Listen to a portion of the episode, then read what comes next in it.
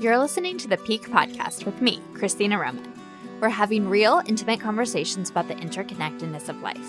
Join us as we discuss big topics like intuition, personal mastery, and emotional wellness and why they matter for you.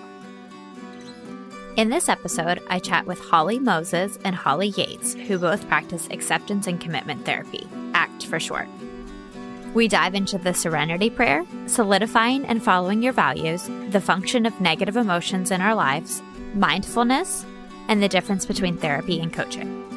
We also chat about managing imposter syndrome, the value of saying your brain story out loud, and the Japanese art of fixing cracked bowls. Here are some teaser quotes from the episode. In your pain, you find your values, and in your values, you find your pain. Context is everything.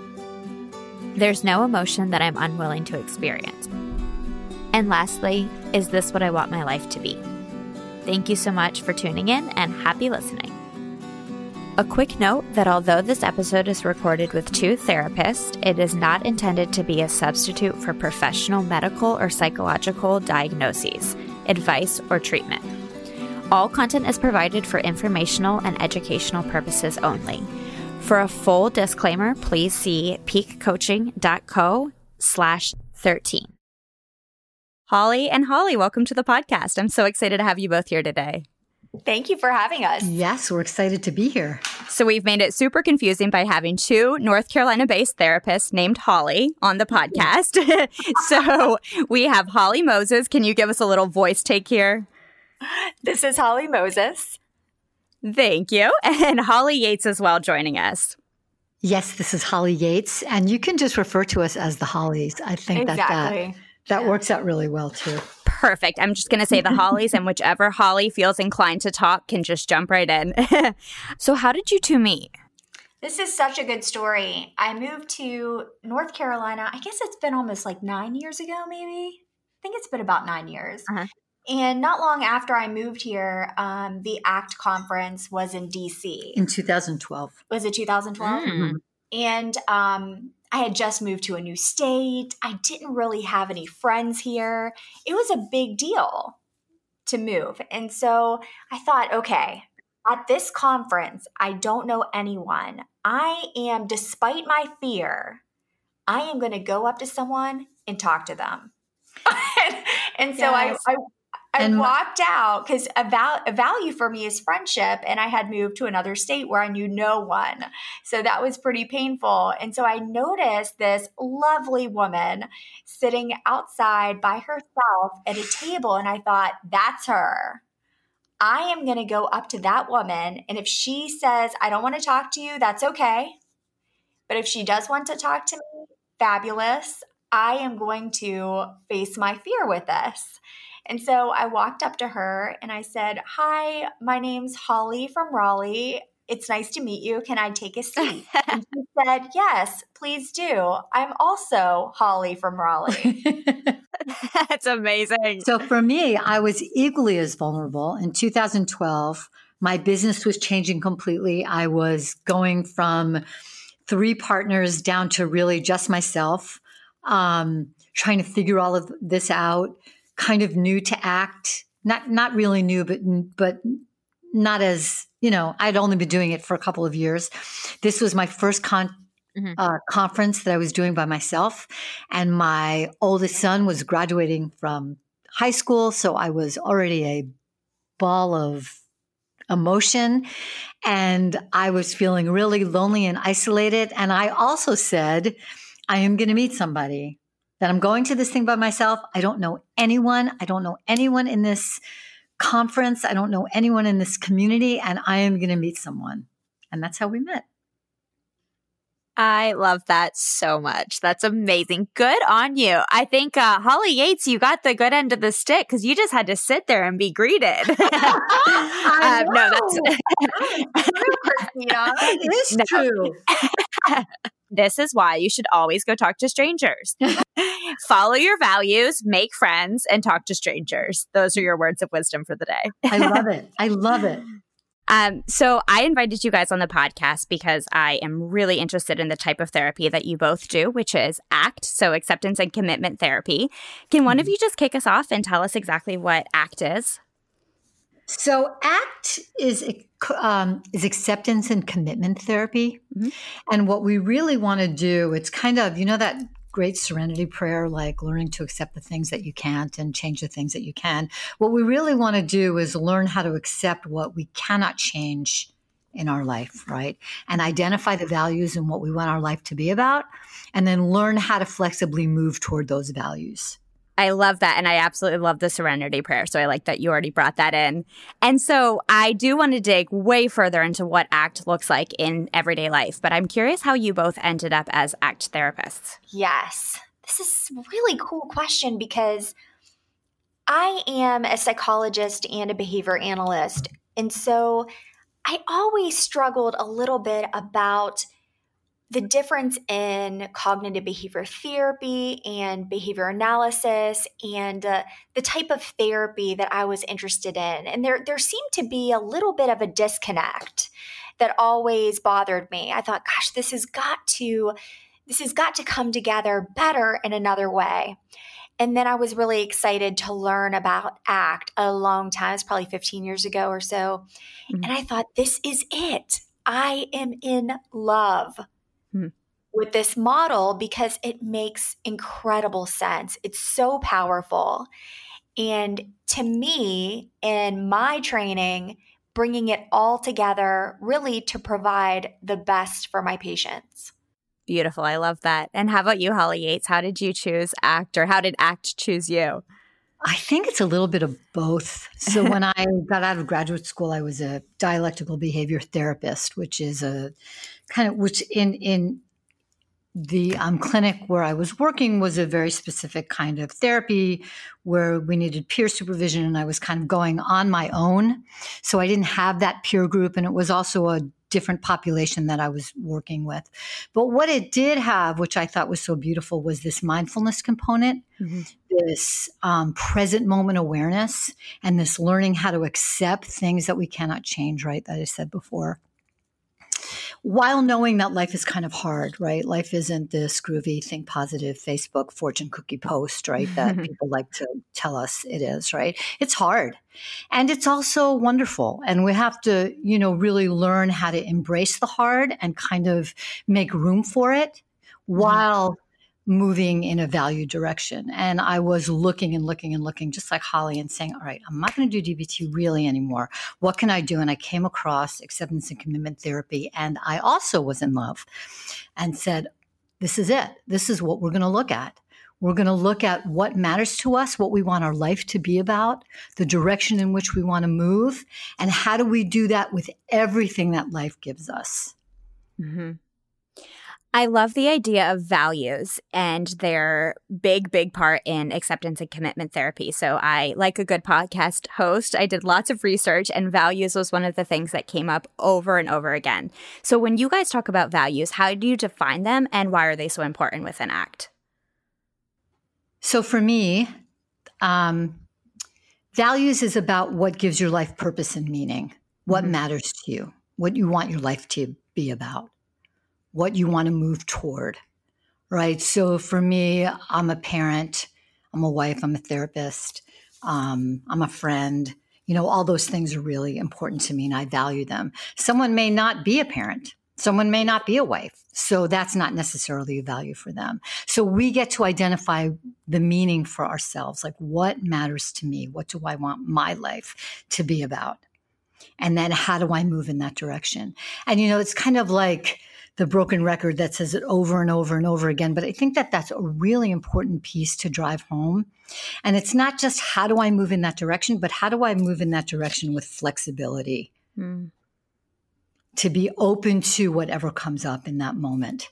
To not mm-hmm. struggle against it so much. You know, what we want to do is act as kind of alleviate suffering Pain is going to be part of the package. That's what we get when we come on this planet. Part of it is pain, but we don't have to suffer the way we do.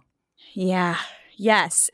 Absolutely. Yeah, I think all of the the work that I do with life coaching, but all of the the books I read and a lot of the studying is also about how we can end suffering and I think it's about and I think you guys would echo this, but I'd be curious your perspective, not eliminating negative emotion. Like you said, it's not about positive thinking or positivity right. all the time. It's about really embracing the negative emotions and the hard times. And by embracing them, you're actually lessening them. Does that resonate with your teachings and with your work?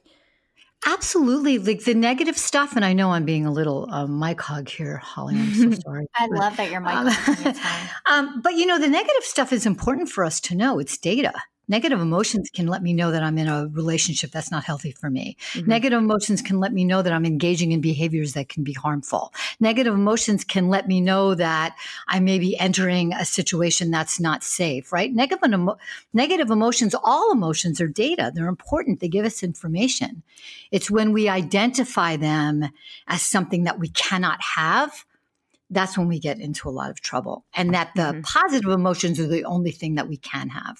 Mm-hmm. And I, I think that's really true. And when we go back and talk about these emotions and thoughts, I think it's important we figure out why they feel so big and how our brain is even coming up with some of these things. So when we think about the way that animals are, you know, fight, flight, and freeze, and they are engaging in kind of avoidance behaviors and those types of things when the feared object is present right? They're they're programmed to do that to keep themselves safe. Mm-hmm.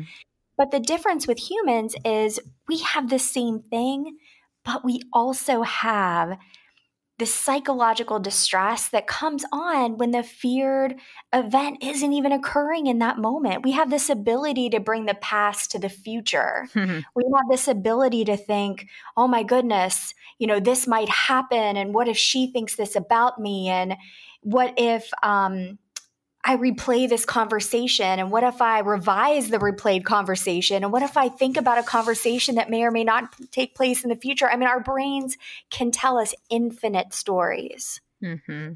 And it's amazing all the shoulds and I could have and the brain stories about I'm I'm I'm bad, I'm not good enough. I'm never going to make enough money. I'm not lovable.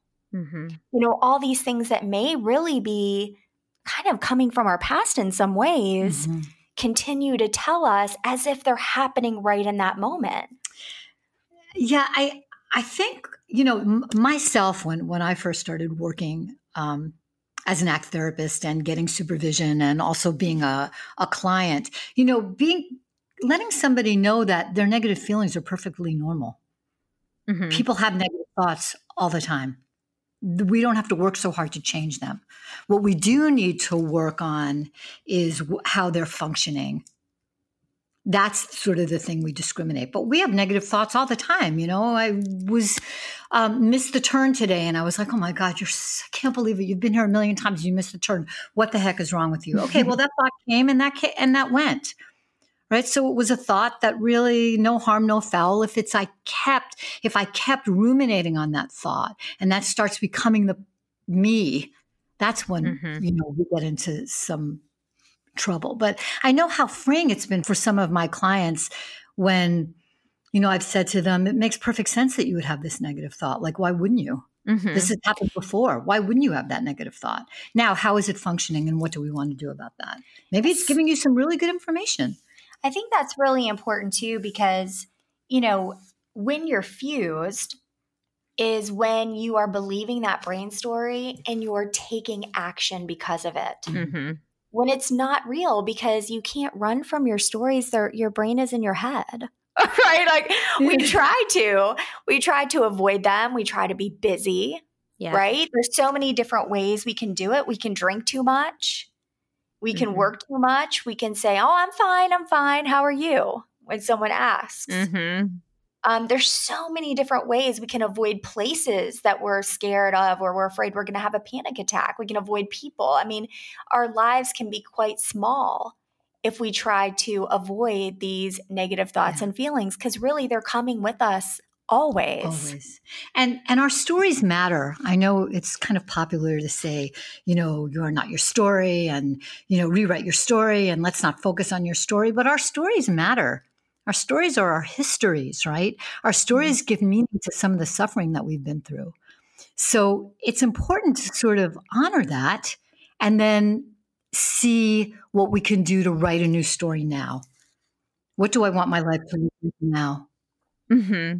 I love that idea. You guys have, I'm taking copious amounts of notes right now. You guys have touched on so many things that I think about on a very regular basis. So I actually have a copy of The Power of Now open on my bedside table. Mm. But it's that idea that we spend so much of our time looking at the past and looking at the future. Holly Moses, you just talked about that one. Um, but I do want to talk about this idea of the negative emotions and the negative stories. And um, Holly Yates, you said, how is it functioning? And so I do want to dig into that. So you mentioned the the example of negative emotions in a relationship. And you mm-hmm. could take that and you could say, this relationship is not serving me. It is not connected to what I would call my intuition. Maybe my inner wisdom knows that I should not be in this relationship. But you could also be in that situation and you could have it be that this person is actually really healthy for you. Your old stories are just coming out and you're self sabotaging. Mm-hmm. So, how do you guys start to to tease that apart and how do you start to get to the quote unquote truth of that circumstance? So, um, context is everything, mm-hmm. right? Context is everything that influences um, behavior. Context is what's happening in this moment, right? If you look at what negative emotions are coming up, right, and you mentioned the power of now, mm-hmm. if this is happening now, if something is happening now that let's say is abusive or demeaning or um, painful or not just painful, but something that really is ineffective and un- unworkable. If that's happening now, that's giving you information. If you're reacting to something that happened then because you're afraid it's going to happen now, that's what we have to learn to discriminate. Like what's happening right now in this moment. So I'm sitting next to my lovely friend Holly, who has always been such a kind, open, safe person for me to be with, right? That's happening now. If I walked in the door and I had had a fight with my sister or my mother or my friend or something.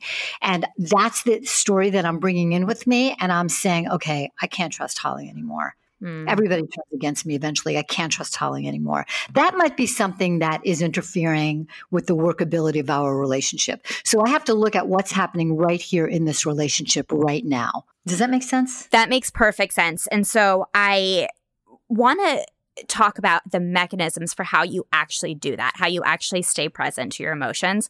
I know that ACT has a lot to do with mindfulness. So, can you just talk about how the average person might start working with mindfulness in their life, either with a therapist or even if they're not ready to see a therapist yet?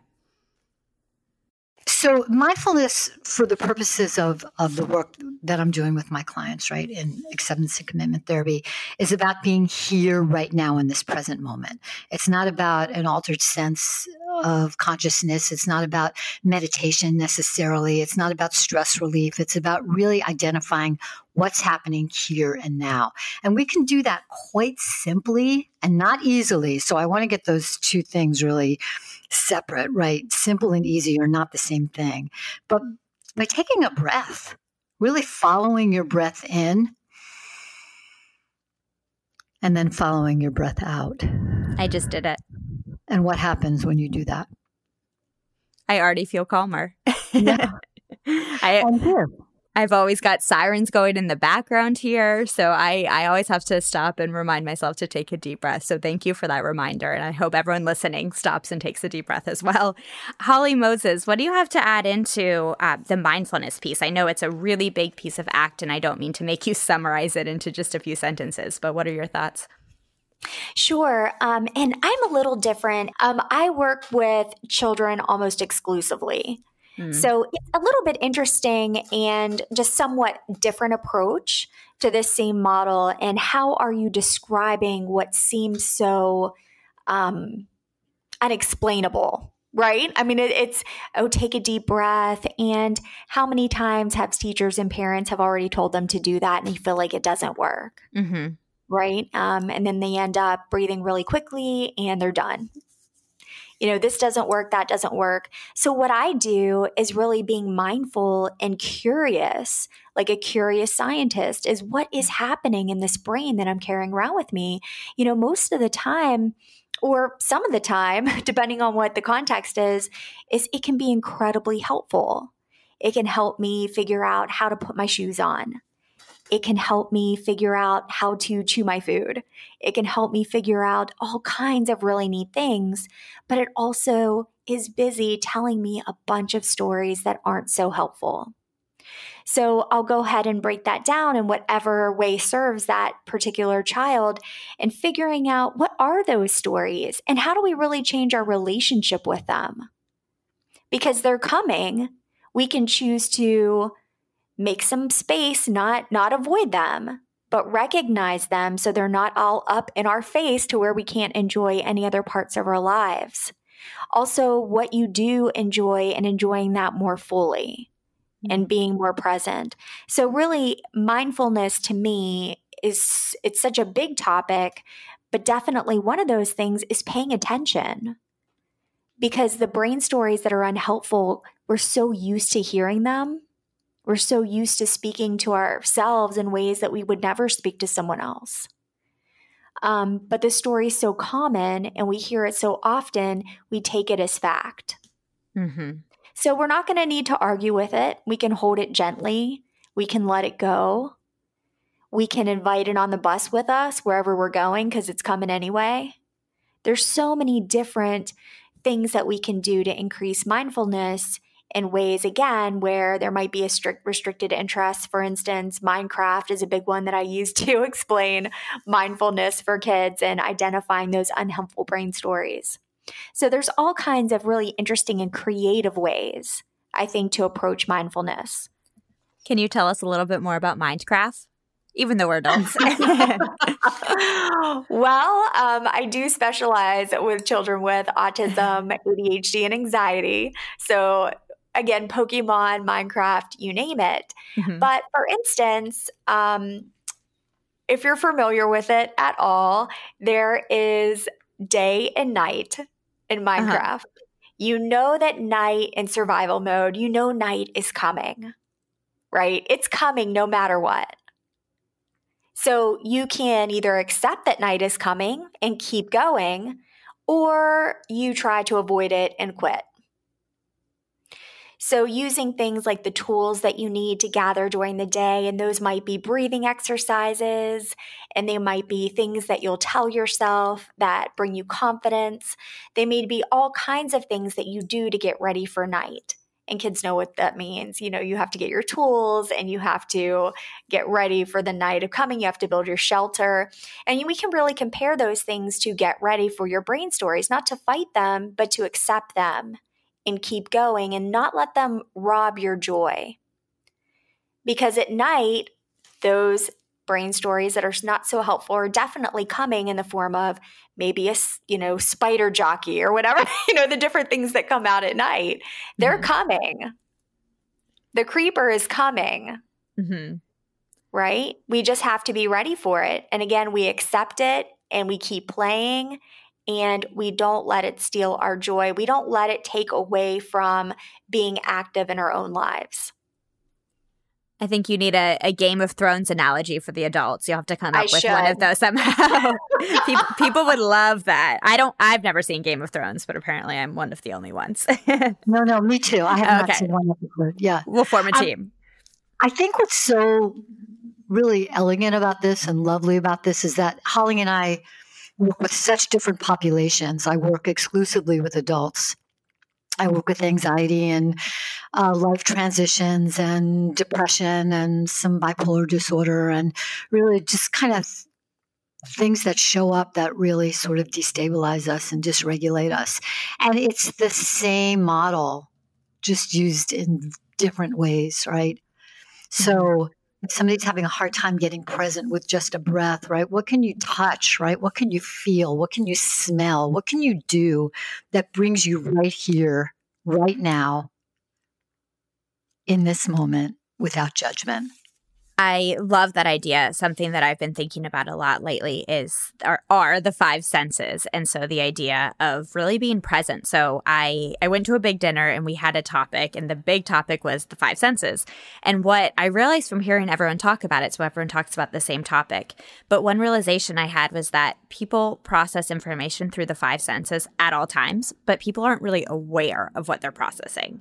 And so I think those grounding mechanisms or those mindfulness techniques that actually make you aware of what you're processing on a constant basis can be really powerful to really center you in the now.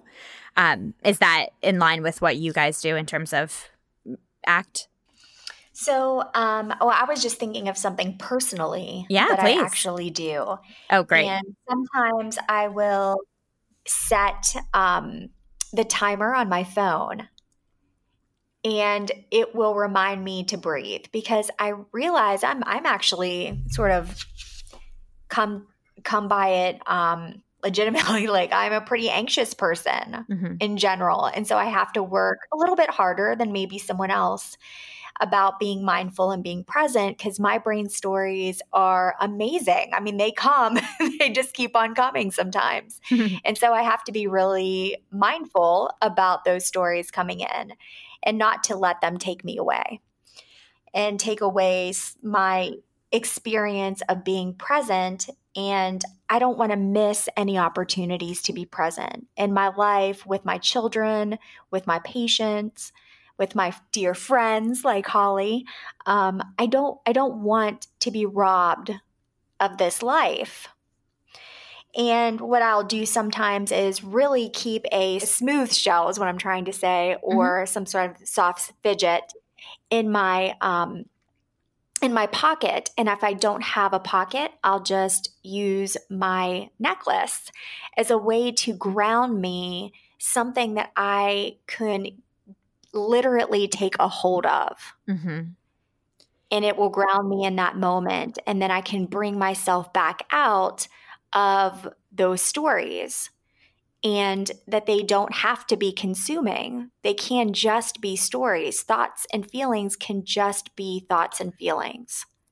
So, when you touch that necklace or you touch the shell in your pocket, is there something that you say to yourself in that moment? Or is it just now you've triggered it so much that you know that you associate it with grounding yourself in the present moment? You know, I, I used to when I first started, yes, I would have to say that that there is there's no emotion that I'm unwilling to experience. I love that. And that's it's so important because it's so easy to avoid these stories that we tell ourselves and again it could be anything it could be that you know again i'm i'm bad at this or no one's ever going to love me or you know we'll never get out of debt all those things that you know play on and on you really can have it play on and on in the background and again you don't have to fight it you don't have to avoid it you don't have to run from it you can just let it play and not rob you of your joy and your experience of being present. I love that you brought up the personal side and experiencing anxiety yourself. Would you say it's anxiety or just that you're an anxious person or is that the same to you? Ah, that's a nice that's a nice question, I think, because part of what um, we want to look at is that I don't want to identify myself as an anxious person. Mm. I want to know that anxiety is part of my experience. Mm, okay. Because I'm much more than an anxious person.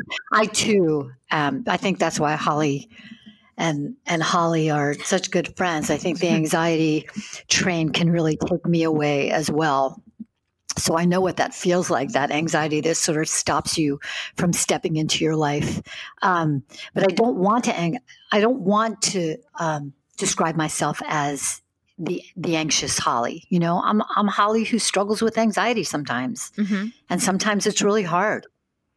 Um, and I'm so much more than that too. You know, so that gives you, you know, even in saying that, it can give me a different way of looking at my life. Like yeah. this is part of what my life is about, right? This is part of what I have this is part of what my life experience is. And I'm going to let it, like Holly said, be in the back of the bus. It's not going to drive the bus. It doesn't even have to sit next to me. It can mm-hmm. go in the back, and sometimes even in the trunk, uh-huh. you know?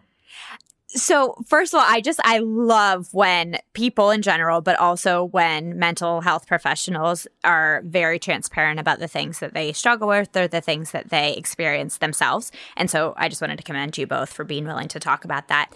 Uh, but as people who sometimes have feelings of anxiety, do you ever struggle with that as a mental health professional? Do you ever feel that obviously this is not true, but do you ever feel like you're frauds or imposter syndrome? Because I know I deal with that too. and I'm sure a lot of listeners deal with that Never. in their professions. Never, right? Never do. Just Never. I don't know what you're talking about. We're all picture perfect. Oh my goodness. Life is as good as it is on Oh, Facebook and. Instagram. And that's that. oh. Yeah. Christine, I'm so It's glad that you brought that up because I, I well, I, I think from our response, you know, that we absolutely deal with imposter syndrome. Yes. And, you know, I want to say that, you know, both Holly and I are also speakers. And even being in front of a big audience there to see us, it's like, oh, you know, do I really know what I'm doing? Mhm. you know why are these people here You know, all those types of things but i and i think that almost every single professional feels that way at some point that i've spoken to. And you know what's really interesting is that you would assume that therapists have it all together right? Of course we do. No. Mm-hmm. but i you know i think that we can be having our own experiences and it almost helps us. Our our stories help us even be better at our at our work and what's really interesting and years and years ago where um, the act conference was in reno and steven hayes of course he's amazing the founder of act um, but really looking at behavior analysis in a different way as far as language and really looking at uh, relational frame theory and breaking all that down but he is the founder of act it's an amazing model. And what I found, you know, again, all those years ago, going to the one, the conference that was in Reno, is he had us do a really powerful, powerful um, exercise. And they were all therapists. We were, I mean, a whole room at least of a hundred therapists. Mhm. And he asked us to be open and willing to share the biggest unhelpful story that we were currently working on. I love that. And when you think about wanting to hold it together and really, you don't want to be vulnerable, it's uncomfortable. And he's asking us be vulnerable in front of all of these other strangers. Instead of you have to have it together, you have to be the best therapist. No, you're human and you still have these experiences. So let's just be open about it. He had us write on a name tag the story that we were struggling with, and we had to wear it all day. no way. oh my gosh. That all is day. that's amazing. I was horrified. But we did it. We all did it. And as uncomfortable as it was, all of us did it. And he had us form a circle, and we had to read every single one wow. of the brain stories. Um, we also, again, had to wear it. So not only did everyone, the, about the 100 therapists that were in that room, we also had to wear it all day. So we were going out and have to have lunch and meet all these other people and go to all these other talks and still wear it. And you know what the beauty of that is? Because I've been to plenty of of these, um, led some of them, been been a, a participant. Is that those labels then become very unimportant? Nobody ever looks at them anymore, right? The whole mm-hmm. shock and the whole thing that we tell ourselves is, oh my God, this person's going to know this about me. And then after we're willing to learn that the very thing that I'm struggling with is probably very similar to what you're struggling with, that becomes something that is on our you know our shirts and at the end of the day we're like oh my god i didn't realize that that was still there and that's really what we want to do with our clients right is that you can tell me this story that you have you can tell me this thing this worst possible thing about yourself and how can we hold that lightly and just let that be a thing and nothing more and it's hard Yeah. Since you're both being so vulnerable, what would be the stories that you would put on your name tags right now? Wow. I know. You're so good. I'm just putting you right on the spot. I'll give mine too if that helps. I'm gonna be, yeah. So I actually I just thought about what I had had at that conference, which uh, I, again it was about 15 years ago or so. Was I have an ugly body, Mm. and that was such a struggle. Hmm. I have um, well Holly knows this, but I have an ileostomy, and you would know that just to look at me. Mhm. So I felt like it was this very shameful, very painful secret. Can you tell everyone listening a little bit more about what that is? Sure, of course. So I have severe Crohn's disease. And, you know, as a part of that, I lost my large intestines and a lot of my small intestine. So now I have a pouch on the outside of my body. And it is really different to have a different looking body. And people go through that where they have maybe lost their breast due to breast cancer, whatever difference that is but you're carrying that around and that story is constantly there. And that was so hard for me to be vulnerable in front of all of the hundreds and hundreds of people. And I wore it all day. Mm-hmm. And by the end of that day, I really felt like my relationship with that story had changed. That it didn't have to define me. It didn't have to, it didn't have to be true. Mm-hmm. Thank you for sharing that.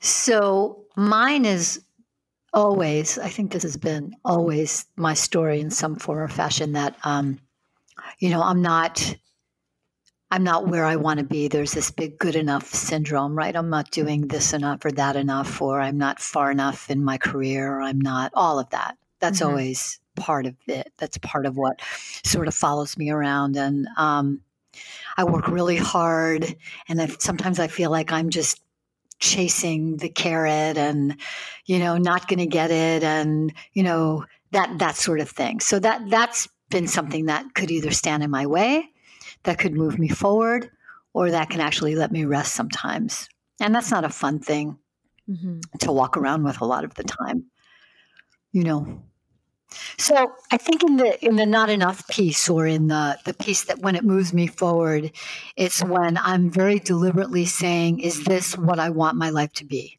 Is this how I want to define myself as not have not ha, as having let that thought of not being enough let me truly not be enough.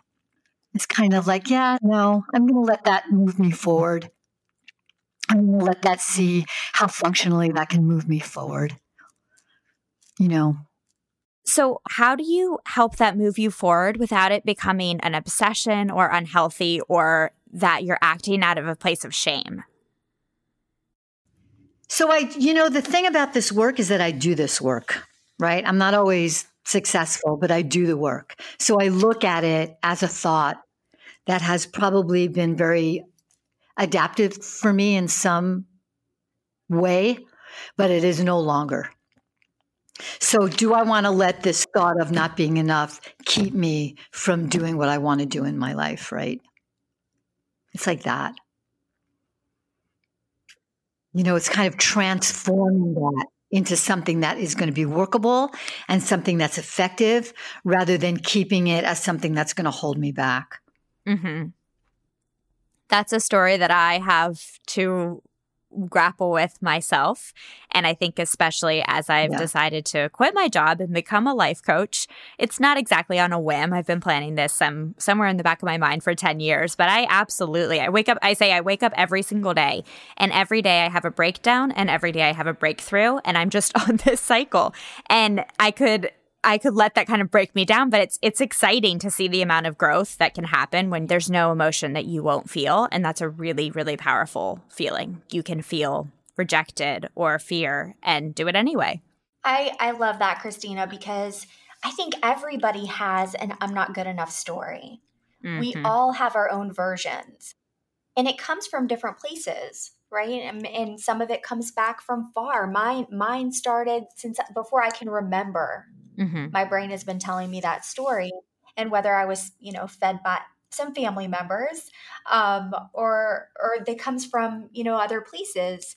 But I think we all have our own version. So we can decide what will we do with it when it comes because it will. Mm-hmm. So we it can certainly get us stuck if we believe that we'll fail or we're not good enough that avoidance is almost protecting us. Well, if I don't take this opportunity, then I won't fail. Mm-hmm. Because it just won't be worth it. The rejection, the failure won't be worth it. So now my life is smaller and I've just missed an opportunity to have yet another experience. So, really looking at it as though I am acknowledging that I'm having this brain story. It's unhelpful and I'm curious about it. I make some space. Oh, my brain's telling me I'm not good enough story again. Mm-hmm. I made space with the words I just used. So I can choose to fuse with it. I can choose to decide it's fact and let it keep me from being present in my life. Or I can decide it's simply a story and I'm going to move forward because that's my value. One of my values is to serve people in a real and true way. Mm-hmm. And I will not allow that thought or that feeling to get in the way of that value and my action towards that value. And if I can add something, that doesn't mean that that feeling is not going to come. Right. It doesn't mean that that thought is not going to come. We don't get to control whether that comes or not. That comes, right? What we get to do is decide what we're going to do with that. Mm-hmm. That's where our work comes in. You know, when Holly said, you know, I'm not going to let that st- that thought stop me, right? So we don't get to choose whether or not we have that thought. That thought's going to come you know that that can come from anywhere at any time be triggered by anything be activated by anything. Our job comes in to recognize that thought to have a mindful awareness of that thought or that feeling and then just to decide how we're going to act. What am i going to do in that moment? That's where our agency comes in right? Mm-hmm. and i love that idea that you've mentioned several times that my life is smaller when I decide not to follow my values, then my life gets smaller. And so you can make space. So I love that idea. Those, I can visualize that making space and the life being small and being able to expand it when you're actually able to get in touch with your values. So I do want to hop back. I do have a few specific questions about values. So I know that's really important. And you guys have touched mm-hmm. a few times on the importance of values in ACT. But my question is, how does somebody go about determining their values if it's not clear to them? Yeah. So, and I'm sort of the values girl. So, in lots of situations, I start with that. Mm-hmm. And the question that I will ask them is like, what's important to you? Who's important to you? What matters to you? Like I was telling Holly um, as I was leaving the house, right? And I do talks and I do trainings and I do therapy and I've done some video stuff. And my family knows this and my daughter knows this. And she's like, oh, that's nice. And when I said to her today I was going to do a podcast, mm-hmm. she went, oh my God, really? You're going to do a podcast? Oh my God, that's so cool. So clearly that's where her value is, right? like that really matters to her. Like a podcast, all of this, this w- was really, really important to her. Well, tell me how it went when you got home. I'm really interested in that. So we start by sort of discriminating what matters to you. What's mm-hmm. important to you? We can start there, right? And people come up with, you know, it's usually family, you know, friends, career, work. Um, what else is there? Spirituality, exercise, self care. Like a lot, you know, there are there are some basic ones, but there's also, you know, for artists, it's creativity. For, you know, there's a lot of things. What matters to you? Being in nature matters to you, right? Are you following? Are you engaging in the behaviors that allow you to experience your values? Ultimately, what we're looking at here in ACT is a behavior therapy, right? It's what am I doing that's helping me move in the direction of the things that are important to me. And so, what are some of the values that you two have come to on your own about your lives that maybe surprised you? I actually I have not had any surprises. So that's an interesting question.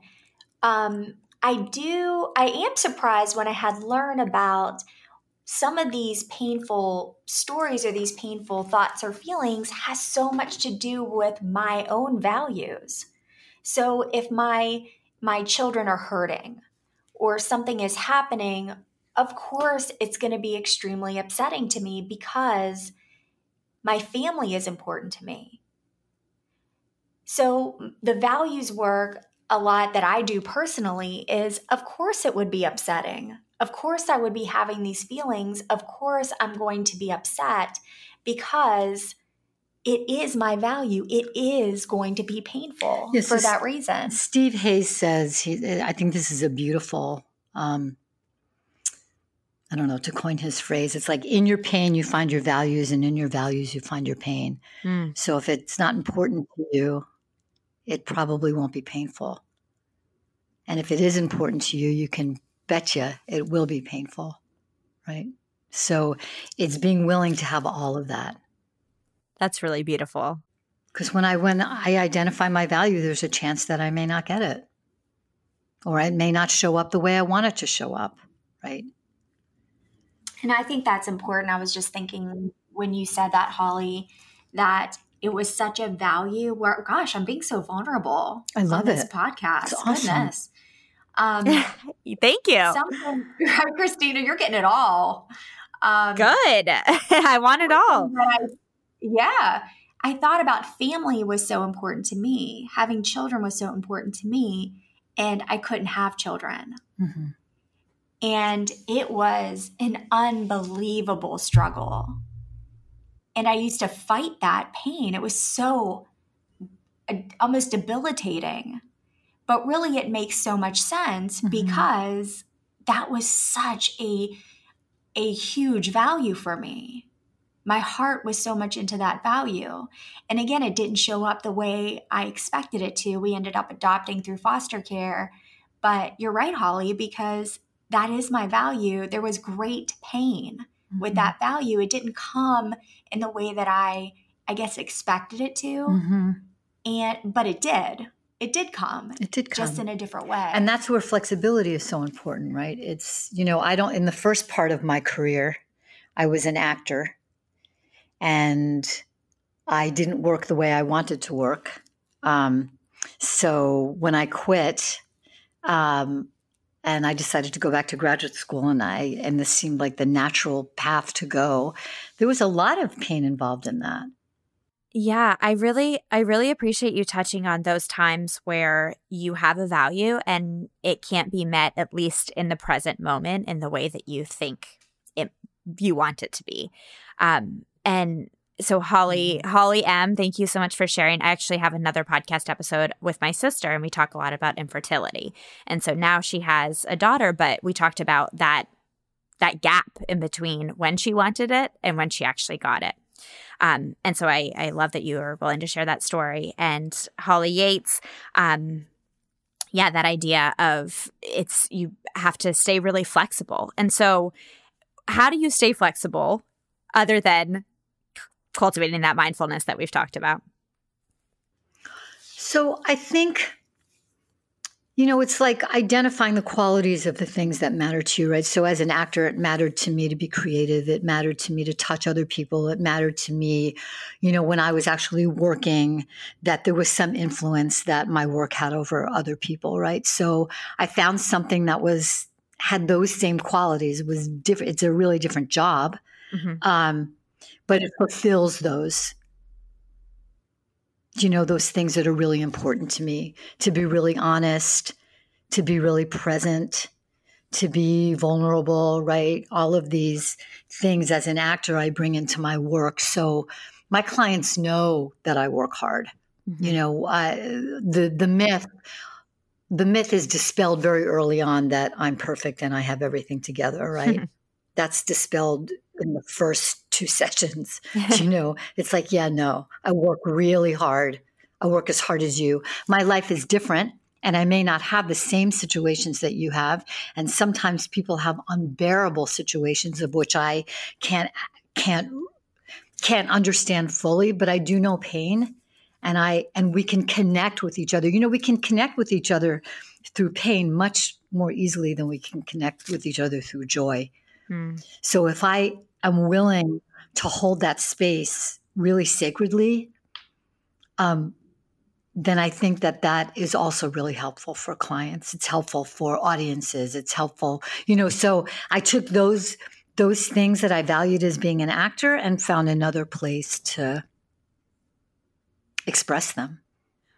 I love that. And I think, Holly M., you did that in some form as well as your value for family and wanting to have biological children. You were able to take a lot of that same value and take it, I assume, to your adopted family. I don't want to put words in your mouth, so correct me if I'm wrong. But um, again, not the same manifestation that you were looking for, but a really beautiful way to still have your values met. Does that feel accurate? It does, and um, and again, I think we all have that story in our future about what we think it's going to be, mm-hmm. and it can be uncomfortable when you know life doesn't look that way. Mm-hmm. And you know, really being able to hold that and be gentle with ourselves, I think, can be a beautiful and healing activity. Absolutely.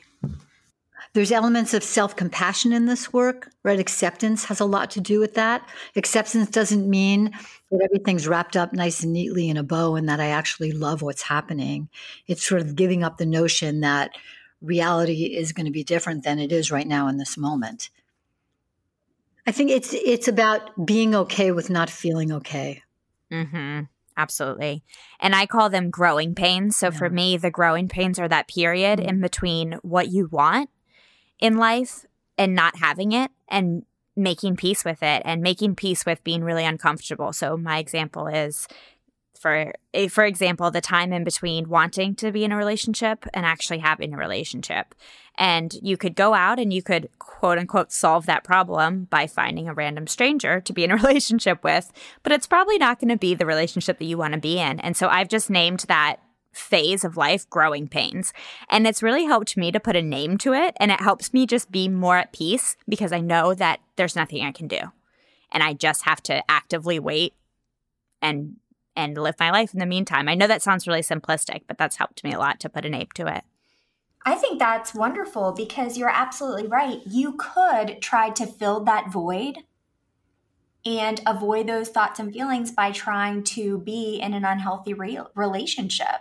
Mm-hmm. I mean, you have that choice, but you can also choose another way and live in line with your values and know that you are worth more than that. Because it also sounds that you have an idea of what you want a relationship to be, right? So it's not just any relationship. Right. Right. So I guess if you're like, I just want somebody to take up time with, right. that that first option, I'll go find somebody to take up time with would work. But it sounds like you want something else. Like you want, I don't want to put words in your mouth, but you know, something that would be more fulfilling in, in your relationship, right? So not just a relationship. Right, absolutely. Well, yeah. and and so one thing, one little exercise I've done with myself, and this actually ties back to values, is I say, okay, well, what am what do I want to accomplish with this relationship, right? Why do I want to be in this relationship? And to your point, Holly Yates, it's I want depth and I want um, love and I want uh, connection and I want all these different values to be met in a relationship. And so what I've done with myself is I say, okay, well, you don't have that. So, how are you going to meet those values in every other way in your life? So, I say, if you want love, mm-hmm. go love people and go be loved by your friends and your family and your niece.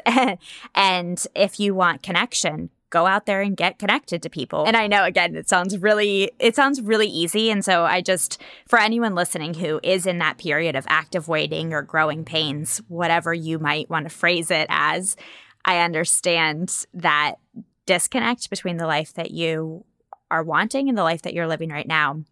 But finding a way to meet your values in the current moment has been really helpful for me. Mm, that's beautiful. That is beautiful. And I love when we're just talking about values, is that when you're unsure, I mean, we have decisions we face all the time. Mm-hmm. Some of them seem bigger than others, but a beautiful thing about values is when you are behaving in line with your values, you will experience more peace. Mm-hmm. Absolutely. You're not going to be as anxious if you behave in ways that are not in line with your values. You will definitely experience more anxiety. Mm-hmm. So, one thing that I wanted to ask you both is what do you wish people knew about ACT, or what do you wish people would ask you about ACT? I wish people knew that their emotions and their thoughts were perfectly human and perfectly okay. Mm. That there's nothing bad about any of those things. That we don't have to work so hard to change them. That you don't have to work so hard to not have a negative thought. Mm-hmm. What we want to work on is the workability and the effectiveness of those thoughts and feelings. Thank that you. you're a human being have a, having a human experience, and we all have them. I love that you use the phrase human experience because I always say that my podcast is really just about the human experience. So thank you. Way to bring it full circle. what about you, Holly What do you think? So I, I think that there's so many beautiful things that I would love people to know. And so I appreciate you doing this podcast because I'm hopeful that people will listen and be very interested in learning more about ACT. And not only that, if they're seeking their own therapist, perhaps they would want someone who's trained in ACT mm-hmm. that can help them using this method. Um, I I think that it's important to know that, like Holly said, there's nothing wrong with you. there is, you are beautiful and amazing in so many different ways. And these stories don't have to be so heavy, they don't have to stop you from living your most full life. And they don't have to rob you of being present in in having joy in being able to have that experience in that moment um, I think that sometimes this pain can be so overwhelming that we spend all of our time avoiding it. Trying to get away from trying it. to get away when it's just not possible. And when we continue to try to do the impossible, that brings really more pain. Mm-hmm. A little like creative hopelessness. Exactly. Do you know that um, what kintsukuroi is? Mm-mm. No. It's the Japanese um, art of mending cracked bowls. Oh, interesting. So I use that as a metaphor with my yeah, I use that as a metaphor with my clients a lot because people will come in and say I'm broken. Ah. And both Holly and I talk about this. We are people are not broken. Mm-hmm. Our clients, ourselves, our friends, our beloveds are not broken. And when we feel cracked, what we're doing here is mending with gold and silver, right? To use that metaphor. And we're more interesting and we're more beautiful and we're more rich and we're have more depth as a result of all the cracks that we've experienced in our life. I absolutely love that so much. And I, when people come to me and they ask me about life coaching, a lot of people joke, Oh, you can fix me. I'm broken. And I always respond, well, first of all, you're not broken. And second of all, I am not, there's no fixing to be done. And if there was, I wouldn't be the one who would be able to do it anyway. I'm like, it's really about, it's about you and the process that you need to go through, often with the assistance of somebody else and the guidance of somebody else. Um, but I think, I believe that everyone has the, the answers within them. Would you guys agree with that statement? Well, it depends a little bit on I guess the difference between coaching and a mental health treatment. Mm-hmm, absolutely. Um, so I, think it really depends because I, I actually do coaching and mental health treatment, and they're quite different. Yes. Um, so I think a lot of people who are kind, I think it depends on the service that well, you're needing at that time. And I also think we want to teach people how to listen to that voice inside of them. Mm-hmm mm-hmm. right? That wisdom inside of them. It's different with kids, I think, in a way, right? But to to listen to that place, to be able to shape that more effectively, that that wise, intuitive place inside of them that sort of may know where they want to go and we want to help them listen to it and follow that right and that's that's coaching that's a lot of coaching and yes. that can sometimes be really therapeutic you know a lot of our clients aren't told that they're worthy or that they're valuable or that they matter.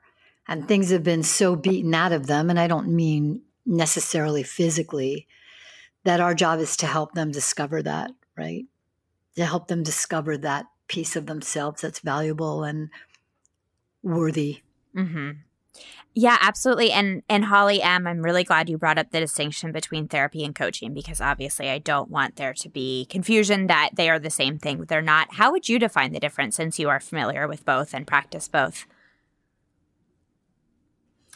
My understanding and of course you'll hear different different things from different people, but in my experience, coaching, which can be unbelievably helpful, mm-hmm. I, I, love it. I love that service. Um, it's for people who aren't necessarily struggling struggling deeply. Yes. I, I I don't mean that as then, you know, I mean that they are essentially guiding. The coach isn't really guiding. The person is guiding.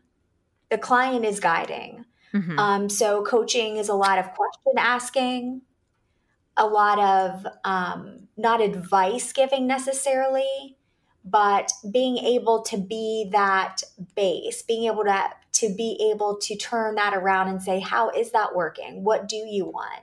Yeah. What are those goals and how do we take steps to get there? And I think a, the, a big distinction is I think coaching, because I do some coaching as well, is very goal oriented. Mm-hmm. People come because they want to get something and they don't quite know how to get there. And therapy is much more sort of intrapersonal like, what do I need to do in order to help myself heal some wounds that are that are that are in there. And it's not necessarily goal oriented. Again, it's values and acceptance oriented. Mm-hmm. It's how can I live a full life? It's not necessarily what do I need to get? Mm-hmm. Because, you know, there are job coaches. So somebody wants a job. There are relationship coaches. Somebody wants a relationship. All of those are really, really valuable. Mm-hmm. Um, but therapy is about kind of really navigating those incredibly wounded parts of ourselves that can help us move through our lives in a very um, value driven way. Mm-hmm. Yep, absolutely. Well, I don't want to hold you both too long, but I do want to ask about book recommendations. So, I've already mentioned that I am reading Power of Now, which is one of about 10 books that I'm reading currently. But I wanted to ask, as ACT therapists, but also just as human beings, what is one book that you might recommend to listeners? And it can be completely personal, completely professional, or a combination. Um, one of my favorites, and I know Holly is what as well, is called Learning Act. Mm-hmm. And it's an acceptance and commitment therapy skills training manual for therapists. And it's just when I'm when I'm buying books, it's usually towards therapists and yeah. how can I serve my patients even in a more effective way. I think for therapists, um, Kelly Wilson has a beautiful book called Mindfulness for Two, and it's about it's not. It sounds like it's a couples therapy book, but it's yes. not. It's about you know a therapist and the client sitting in the room and how we become really present mm. in that space. It's a really lovely book. And in terms of a personal book, I think for someone, because a lot of us are struggling with the suffering piece, right? And there's a book called Man's Search for Meaning that Viktor yes. Frankl wrote many years ago. And that is about making meaning out of the suffering that we've experienced. And I think that's a really, just a really beautiful book. I appreciate you recommending that one because I've been trying to convince my book club to read it for months and months. So now I'm going to send them this episode. Mm. they always ask me to describe the book. I've never actually read it, but I always, my description is always, well, um, it's about a man and uh, he's searching, you know, for meaning. And somehow that's not very convincing to them. So, so maybe you've convinced them. Thank you so much. You're so welcome. Thank you so much. Yeah, absolutely. Well, thank you both so much for joining today. Thanks, Christina. Thank, thank you so much. Thank you for listening to the Pique Podcast. Your support helps this podcast grow. If you enjoyed this episode, please share it with a friend and then head over to iTunes to subscribe, rate, and leave a review. It is so much appreciated, and I will see you on the next episode.